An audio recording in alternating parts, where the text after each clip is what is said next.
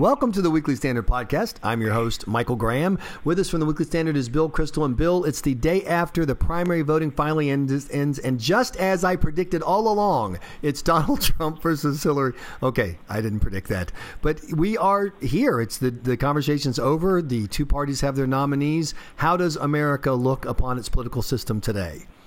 I guess you and I at least predicted it wouldn't be Bush versus Hillary, but I certainly didn't expect Donald Trump, and I'm not happy about it, I've got to say. And I think the crisis that, you know, decent conservatives and Republicans face now can't be underestimated. I mean, it really is can't be overestimated, I guess is the right way to say that.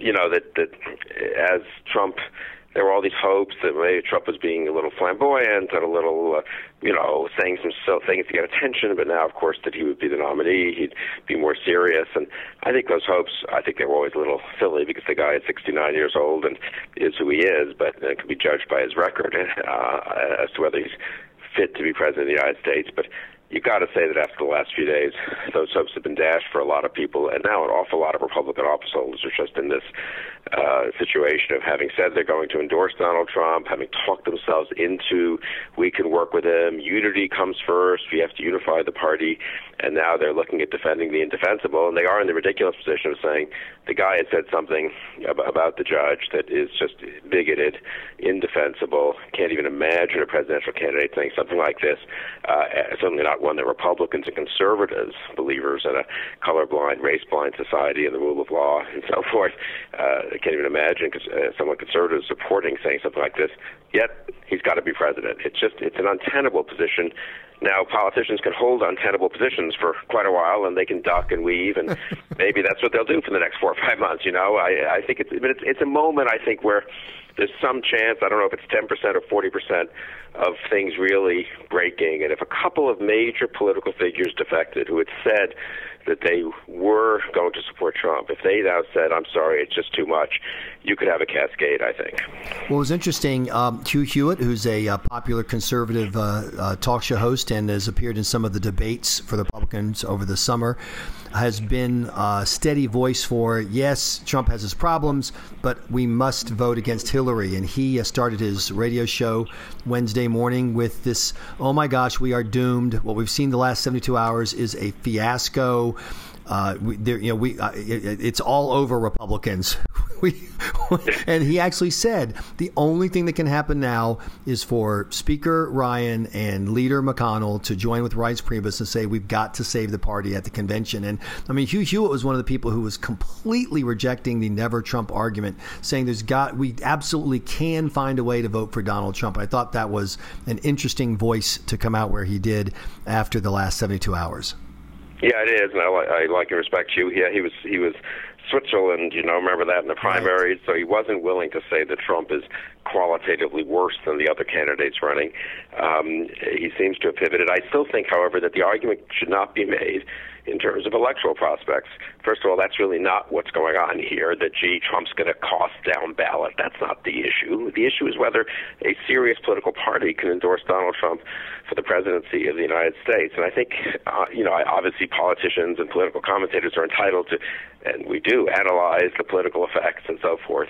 But it really isn't. It sounds corny almost to say this, but it really isn't about saving the party at this point. It's about saving the country, because Hillary really would be a bad president. I think Jay Koss' open letter to Mitt Romney on our website is really worth reading, because we don't normally publish that kind of thing, honestly. Right. The number of open letters we've published in our 20 years is probably about three. And Jay is an analyst, a political scientist, a historian of American politics and political parties. He just personally was so moved to write this by his kind of horror at what is happening that he did, and we were pleased to publish it because it's very powerful and eloquent, and people should read it. And I hope Mitt Romney reads it. And again, Mitt Romney, what an irony there. Most of us were pretty critical of him in 2012, but he is in a special place. I've been thinking a lot, obviously, about who could run as an independent if nothing happens at the convention to derail Trump. And Romney does have a certain standing that others don't have. I mean, Ben Sasse, General Mattis, there are many others who I would happily support personally, but Romney is the most recent nominee of the party, and so there's a certain logic to saying if you believe the Republican Party stands for something, whatever the problems of Romney, McCain, Dole, Bush, they all were within a certain framework, and Romney's the person who can say, things went terribly awry this year, and I want to at least give voters a chance.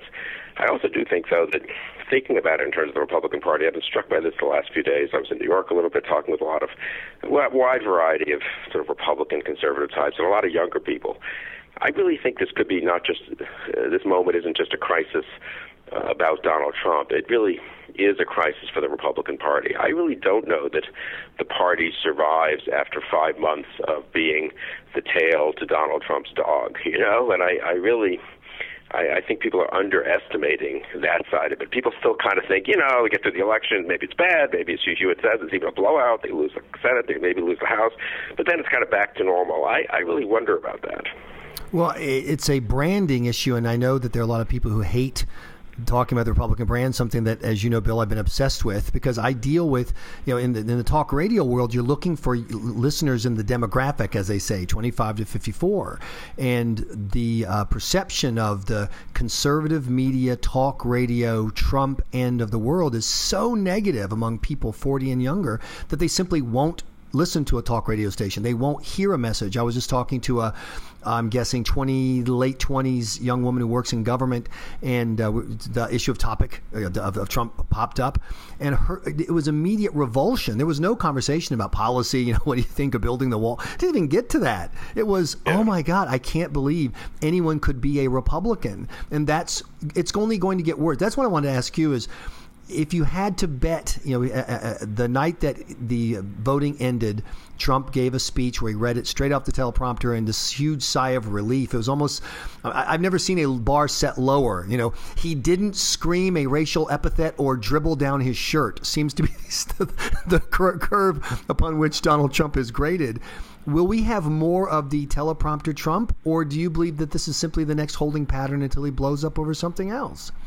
Yeah, I think the latter is more possible, but as you say, I think the damage has been done. And look, you've used the branding metaphor, or maybe it's not a metaphor, the actual concept, a lot in the last year, and I think you're right. And I would say, but for people who do this branding stuff for a living, I'm sure they've got a distinction between a brand that is damaged, that looks a little stale, that looks a little old, that's got a couple of aspects to it that need to be fixed, but that could be fixed. That's happened. And if you think of corporate American history, my impression is companies revive themselves, or a brand that's just kind of fatally flawed, that people just don't want to even look at the product, and I think we're veering from the first to the second. And I don't know that Donald Trump, yes, if he's more disciplined, if he picks a good VP, if he announces cabinet members every week, I suppose it's conceivable people will swallow hard and decide.